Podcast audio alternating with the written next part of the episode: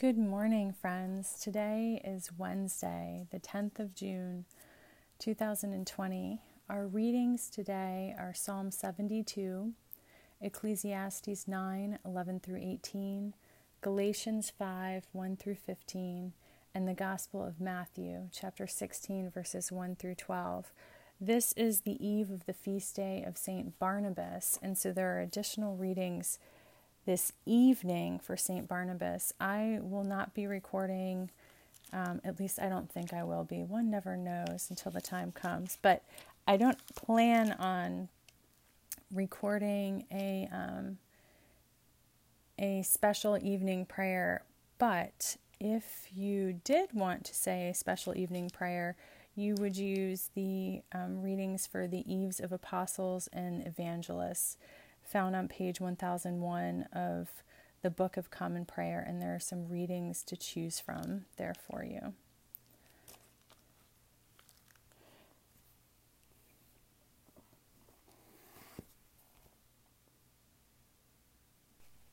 God is spirit, and those who worship must worship in spirit and in truth. Dearly beloved, we have come together in the presence of Almighty God, our heavenly Creator, to set forth God's praise, to hear God's holy word, and to ask for ourselves and on behalf of others those things that are necessary for our life and our salvation. And so that we may prepare ourselves in heart and mind to worship God, let us kneel in silence and with penitent and obedient hearts confess our sins that we may obtain forgiveness by God's infinite goodness and mercy.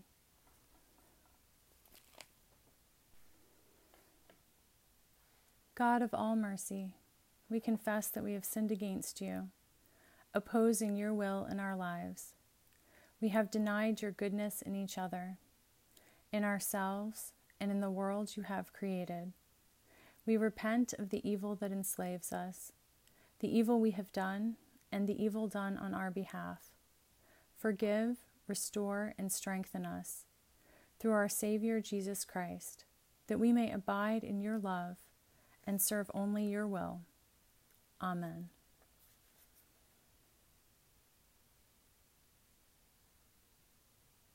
Almighty God, have mercy on us. Forgive us all our sins through the grace of Jesus Christ. Strengthen us in all goodness, and by the power of the Holy Spirit, keep us in eternal life. Amen.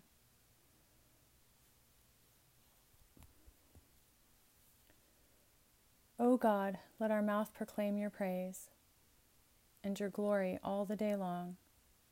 Praise to the holy and undivided Trinity, one God, as it was in the beginning, is now, and will be forever.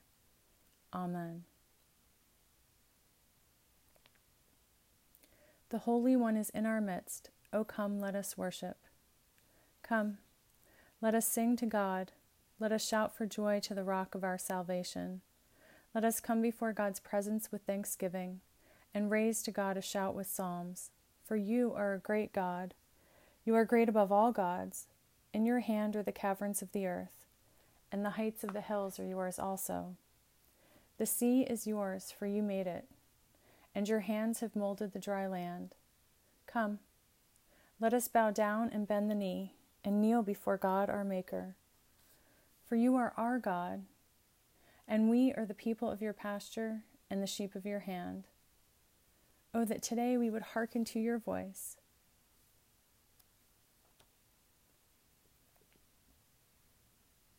The Holy One is in our midst. O oh, come, let us worship.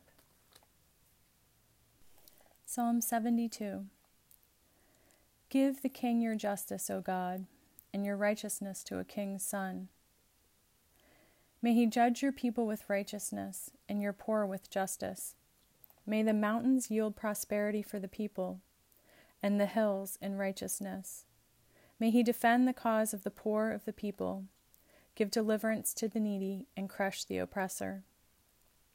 May he live while the sun endures, and as long as the moon, throughout all generations. May he be like rain that falls on the mown grass, like showers that water the earth. In his days may righteousness flourish and peace abound until the moon is no more.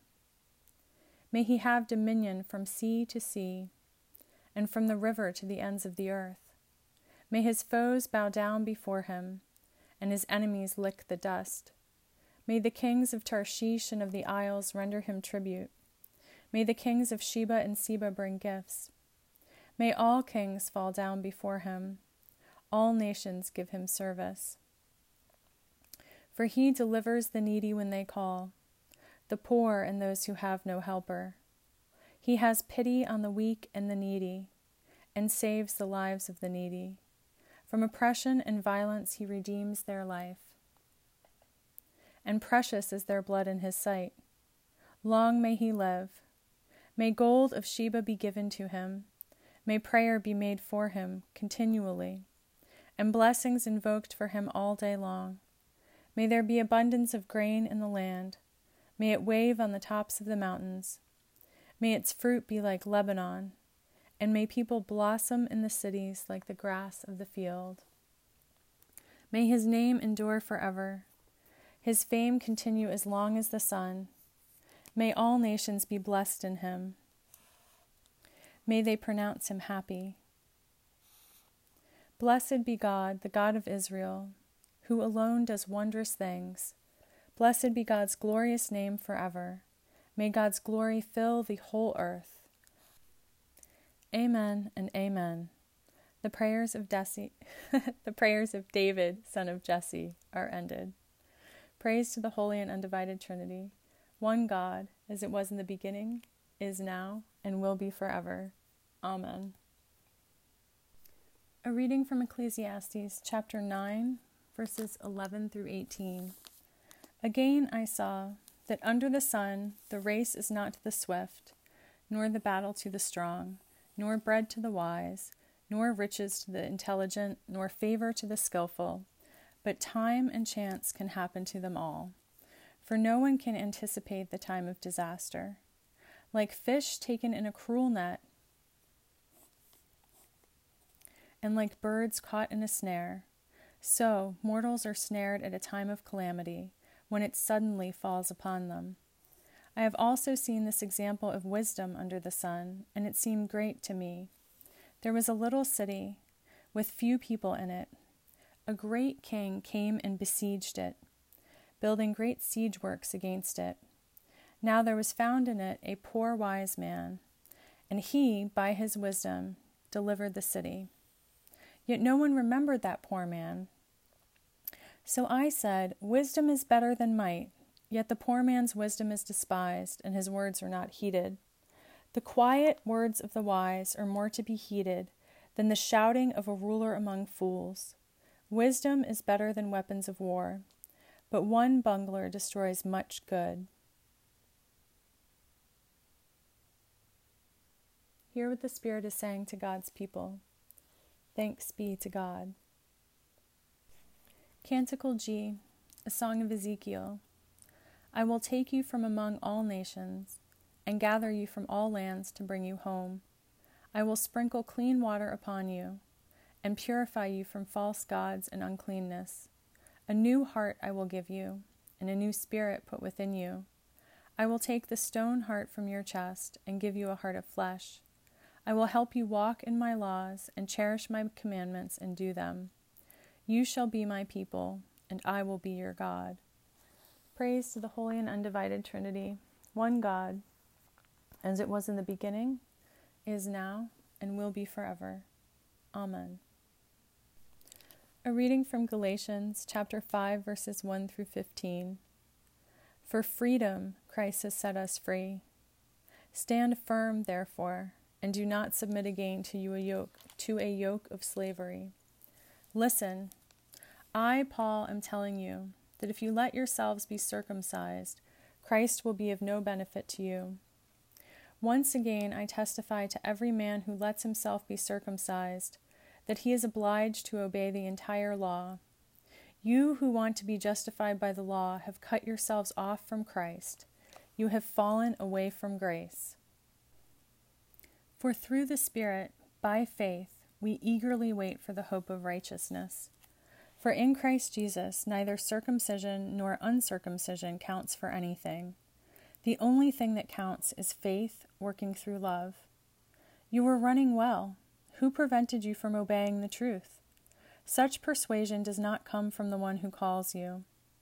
A little yeast leavens the whole batch of dough.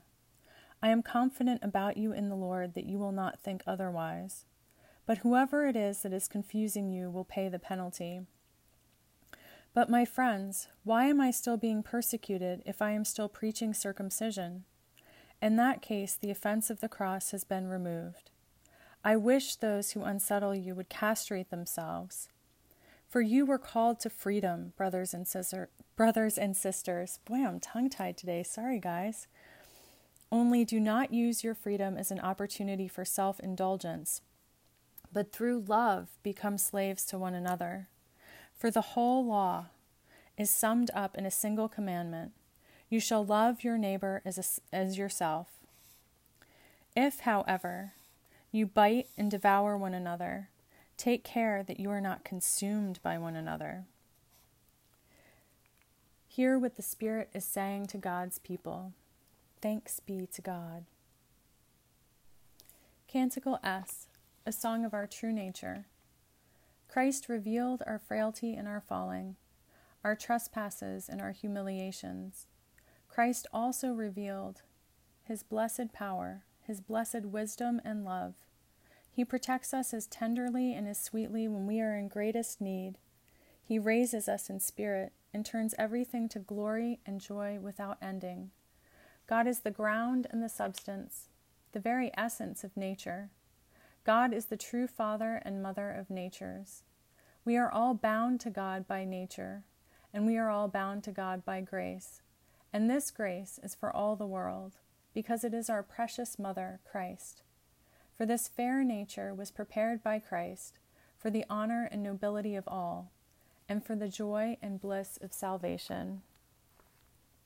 Praise to the holy and undivided Trinity, one God, as it was in the beginning, is now, and will be forever. Amen. A reading from Matthew chapter 16, or excuse me, the Holy Gospel of our Savior Jesus Christ, according to Matthew. Glory to you, Jesus Christ. Matthew chapter 16, verses 1 through 12.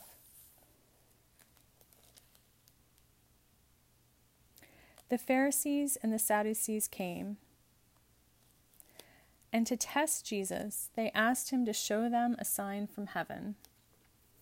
He answered them, When it is evening, you say, It will be fair weather, for the sky is red.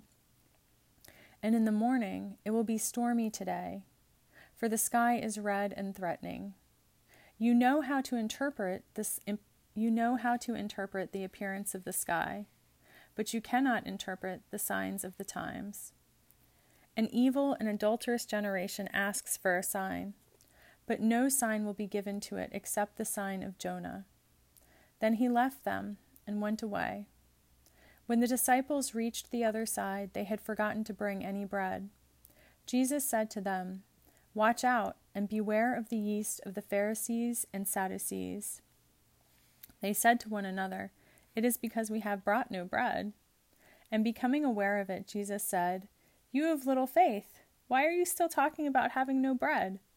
Do you still not perceive? Do you not remember the five loaves for the five thousand, and how many baskets you gathered? Or the seven loaves for the four thousand, and how many baskets you gathered? How could you fail to perceive that I was not speaking about bread? Beware of the yeast of the Pharisees and Sadducees. Then they understood that he had not told them to beware of the yeast of bread, but of the teaching of the Pharisees and Sadducees. The Gospel of our Savior Jesus Christ. Praise to you, Jesus Christ. Let us affirm our faith together. We believe in God, the nurturer and teacher, from whom is named every family in heaven and on earth. We believe in Jesus Christ, begotten of divine love, who lives in our hearts through faith and fills us with that love. We believe in God, the Holy Spirit She strengthens us with power from on high. We believe in one God, source of all being, love incarnate, spirit of truth. Amen.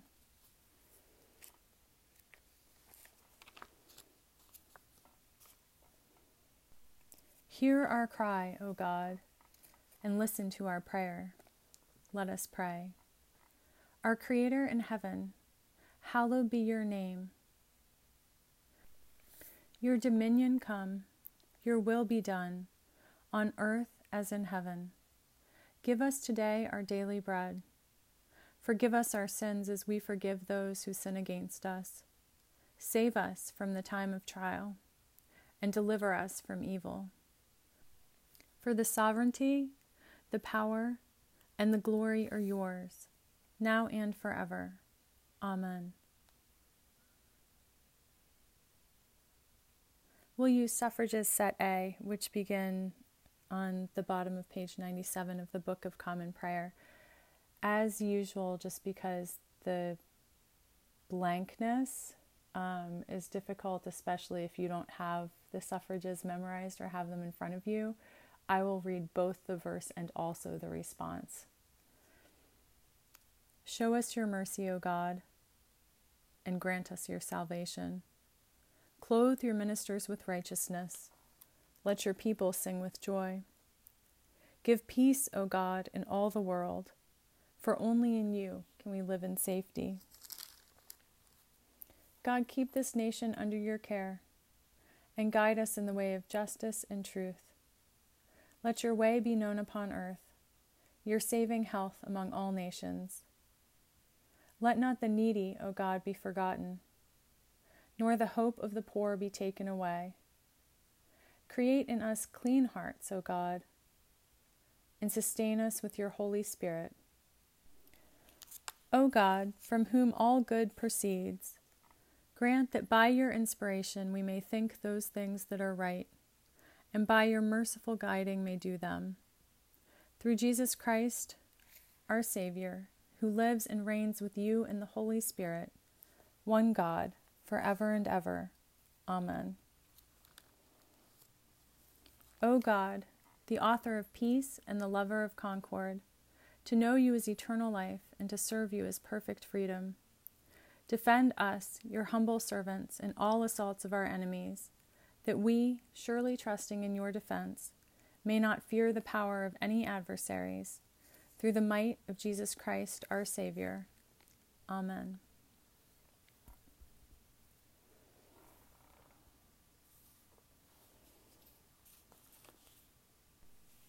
Our psalm this morning is one that we have read um, recently, but I'm struck and first, let me say that overall, this psalm is a is a prayer, and I think my commentary puts it so well that the king may act justly and extend God's rule to all lands. A royal psalm that may have been used at the king's coronation or its anniversary. It views the Israelite king as the instrument of divine justice and protector of the poor, ensuring that the riches of creation are available to all and he is the earthly agent of God's universal rule. Nonetheless, he is still a human being in constant need of divine help. And I would note that the opening verses really make an important point. Verses 1 and 2 ask for the king to be given God's justice and God's righteousness, and they remind the ruler and the listeners that the people are God's. They are they are God's first and foremost, and their care is being entrusted to the ruler. And I think this is so important in our context. So often we refer to our team or um, our, we refer to people in, in, in the context of their relationship to us. And if we could instead flip that perspective and look at people as they relate to God, as God's creation, through that perspective. So, less of a self centered perspective and more of a God centered perspective. I think that that would really be helpful. And then I just want to talk about the, the ways and the, the things about the ruler that are being prayed for here. They're praying that the ruler is good to the poor and brings God's justice, that the ruler is gentle. This um, metaphor of being like the rain that follows on the mown grass, like showers that water the earth.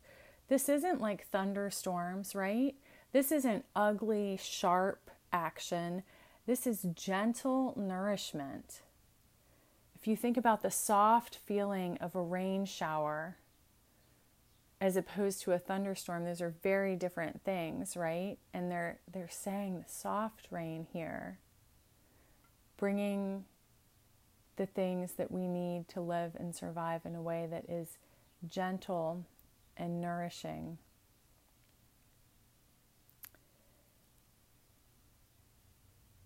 And then there's a reminder that it all comes back to God, that this is all for God. God must be at the center of all, of all. And with our supposed separation of church and state, we kind of get away from this. But where we try to, we as the culture, the greater American culture, try to um, kind of snag some of that back is in a really sick and twisted way. Um, when I hear people, some people, saying things that condone unacceptable behavior of people in power because God put them there. Um, picture the air quotes around that. Or worse yet, suggest that oppressed peoples under that leadership should endure the abuse because that leader has been given divine authority over them. I just think that is so disgusting. And I have such a hard time finding compassion for it. I know that it's justification, it's entitled groups justifying the perpetuation of the sick and toxic system because they don't know how to do any different. It's back to asleep and ignorant, right? But I just, oh man, I have such a hard time swallowing it. And I wish we that we could see the context. Like here, the, the psalmist is saying that the, the ruler needs to be prayed for continually. Like, can you imagine if we all focused our prayers on, or focused prayers, not all of our prayers, there's lots of stuff to pray for, right? On our leaders, that they may be within divine will, that they may be all of these things, gentle and just and caring for the least of us. Wow this is um, this is related then that message to one of our other readings. So I might I might kind of go out of order here. Yeah, let's go ahead and skip over to Galatians, where the author, um, supposed to be Paul, um, but whomever, where the author uh, talks about being free and not becoming enslaved again, but being slaves to each other through love. And there's one little bit here that I want to kind of hone in. Um, Paul is talking about circumcision, and he's he's telling the Galatians that circumcision isn't necessary for salvation. Um, this is not a rite that you have to go through in order to be saved. You're saved by faith, not by acts. And he keeps bringing that point home. Those of you who want to be justified by the law have cut yourselves off from Christ. You have fallen away from grace, he says in verse 5. And I want to take a minute here and talk about female circumcision and how terrible that is. It's really to use the word circumcision is doesn't describe the horror of female genitalia cutting. And it was and still is in some places considered a rite of passage for women in order to be accepted into the community and into the social structures at a certain point in their lives, they must undergo this mutilation. And while I don't entirely see male circumcision as mutilation, um, there are some health reasons for it, etc. I did kind of split the difference with my son. That's a story for another time. Um, I don't mean to tease you there, but but I, I don't want to get into all of that. What I want to say is some of the formulaic rites and rituals that we have observed in our culture, we need to really look at and see if they are harmful. Some of the ways in which we pass down sickness generation to generation is in some really messed up um,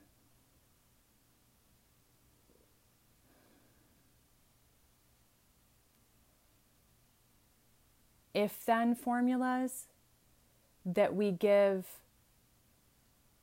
ourselves and our children. If you want to be successful, you, then you must do this.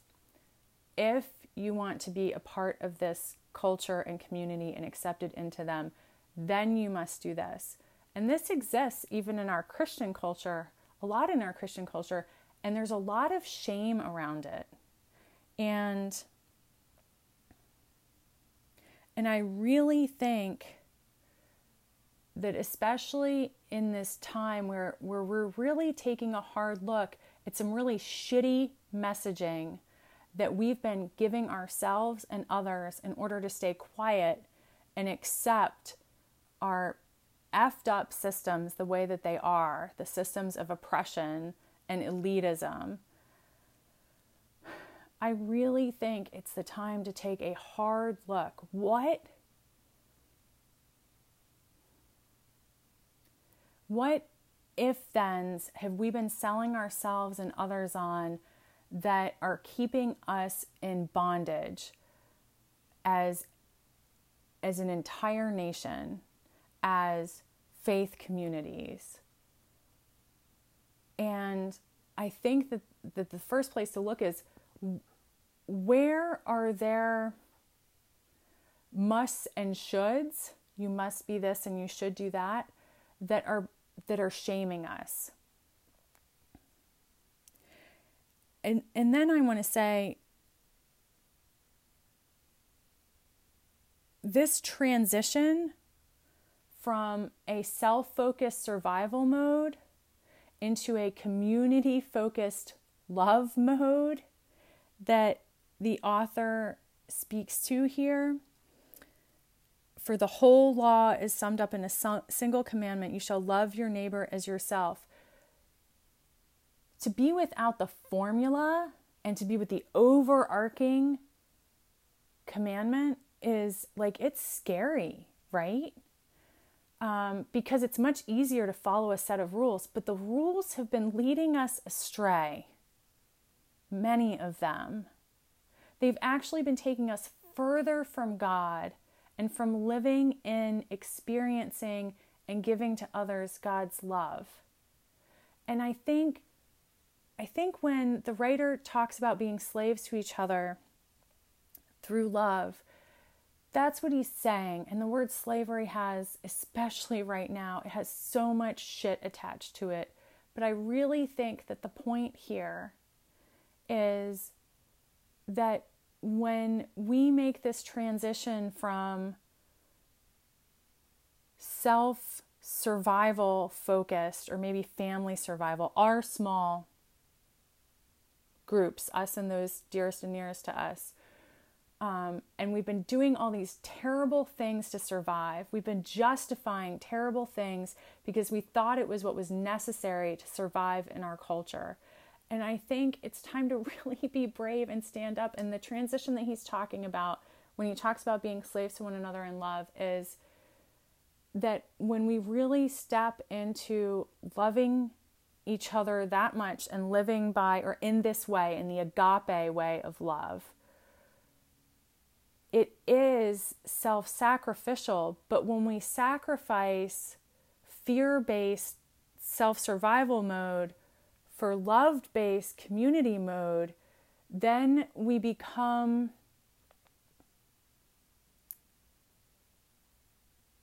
a source of uplift and and care and all of these things to each other and we end up being freer than we were under the bondage of fear and the old systems. I hope I can say that clearly enough because I'm I'm already a couple minutes past when I like to be comfortably leaving for work. So um, I hope that's enough. I'm going to leave that there and, and move on to the next thought.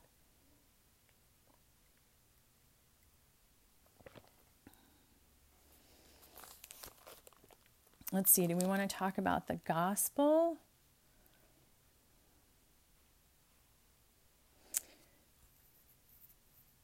Um, or do we want to talk about our Hebrew scripture?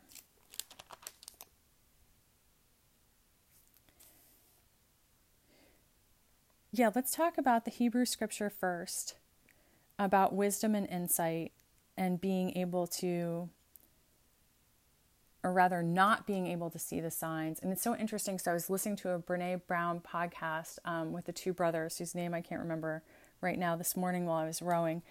And she talked about this quote that their dad gave them You're never going to know more than you know now. There's never a point when you have it all figured out, when you can anticipate what's going to happen.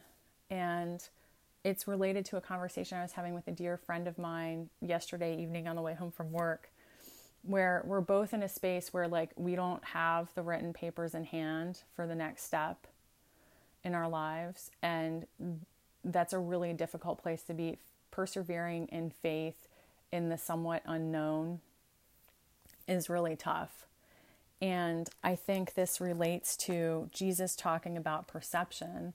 Um, I, I feel like to an extent, this is us. Like we're always trying to read the signs, read the room, read the stock market, um, read the, take the global temperature, do all of these things, which, yes, are important and necessary, but it's not going to help us in preparing for what life brings us in in the way that we're trying to to make it. We're never going to have perfect assurance and prescience gathered through our own fact giving. We need the wisdom of the Spirit in order to respond to what life gives us with, as is my personal mantra lately, more grace and less freak out. We need to look to the really, the only true source of security we need to look to God. And that's not to say that we shouldn't do things like be good stewards of our money. Um,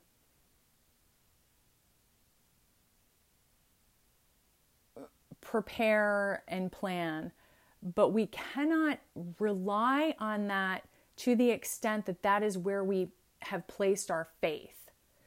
When we've placed our faith in our savings account, in our five year plan, in our retirement plan, in our human understanding, our, that's misplaced. We need to place our faith and trust in God, and we need to remember, like Jesus reminds us here, that when we give Jesus what we have, our whole selves, what he gives back is more than we gave him in the first place. He reminds the disciples here that the collected baskets of leftovers from the two loaves and fishes feeding of the masses incidents were bigger than what they gave in the first place. So we're afraid to let go of what we've got. We're afraid to give it up to God We're afraid to, the better word is, I think, for this this moment, we're afraid, afraid to entrust it to God. We're afraid to entrust our time, our effort, our treasure, our talent, ourselves, and our families to God. Because when we lose our desperate grip on what we've got, it, it feels so out of control. But I would argue that we follow where God leads us. We invest all that we are and all that we have in God as God calls us to do, and then God takes it and makes it enough. And where I feel like it's particularly relevant today is that we've got an incredible time of difficulty and opportunity in our world right now. And if you're like me, you're a little afraid that the opportunity is going to be missed, and you're a little fr- afraid that you might give everything that you have to stand up for what you believe in, put it all on the line, and then it might come to nothing. And I'm telling you, God promises us this. If we give Him up what we've got, if we use what we have, make our own small, meager effort where He calls us to, where she calls us to, sorry, pronouns, um, whatever, then God will give us back in abundance. And it might not look like what we think it's going to look like, but it's going to be amazing and it's going to further the work of the sovereignty of God, further God's love, further the United Christ Project, right? Um,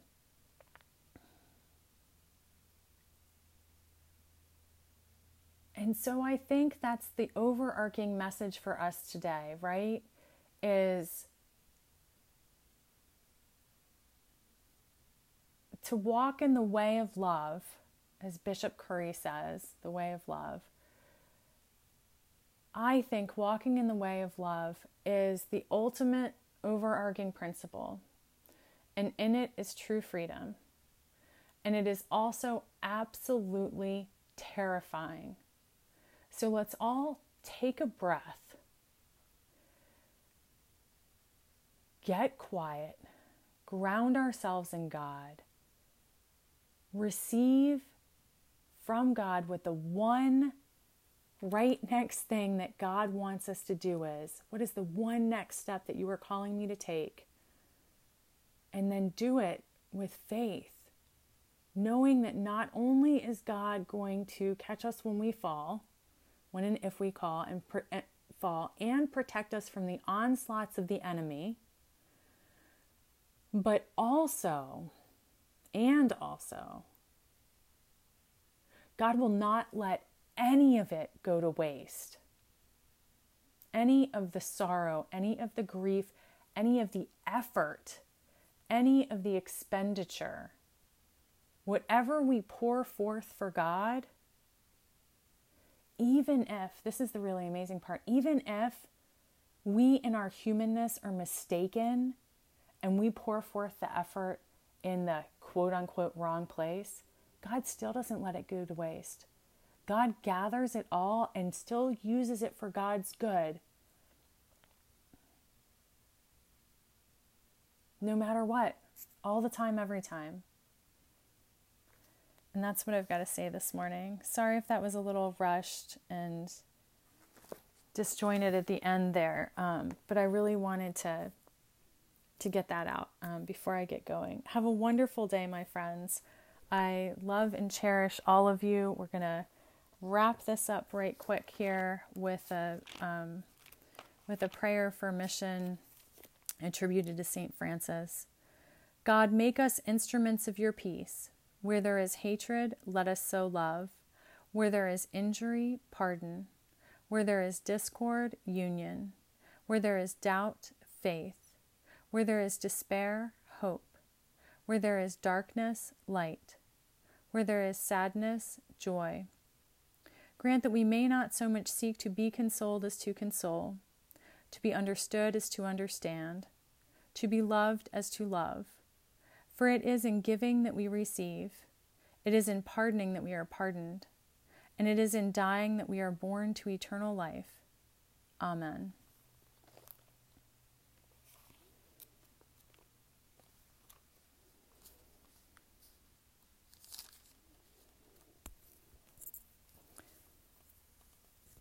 Let us bless God.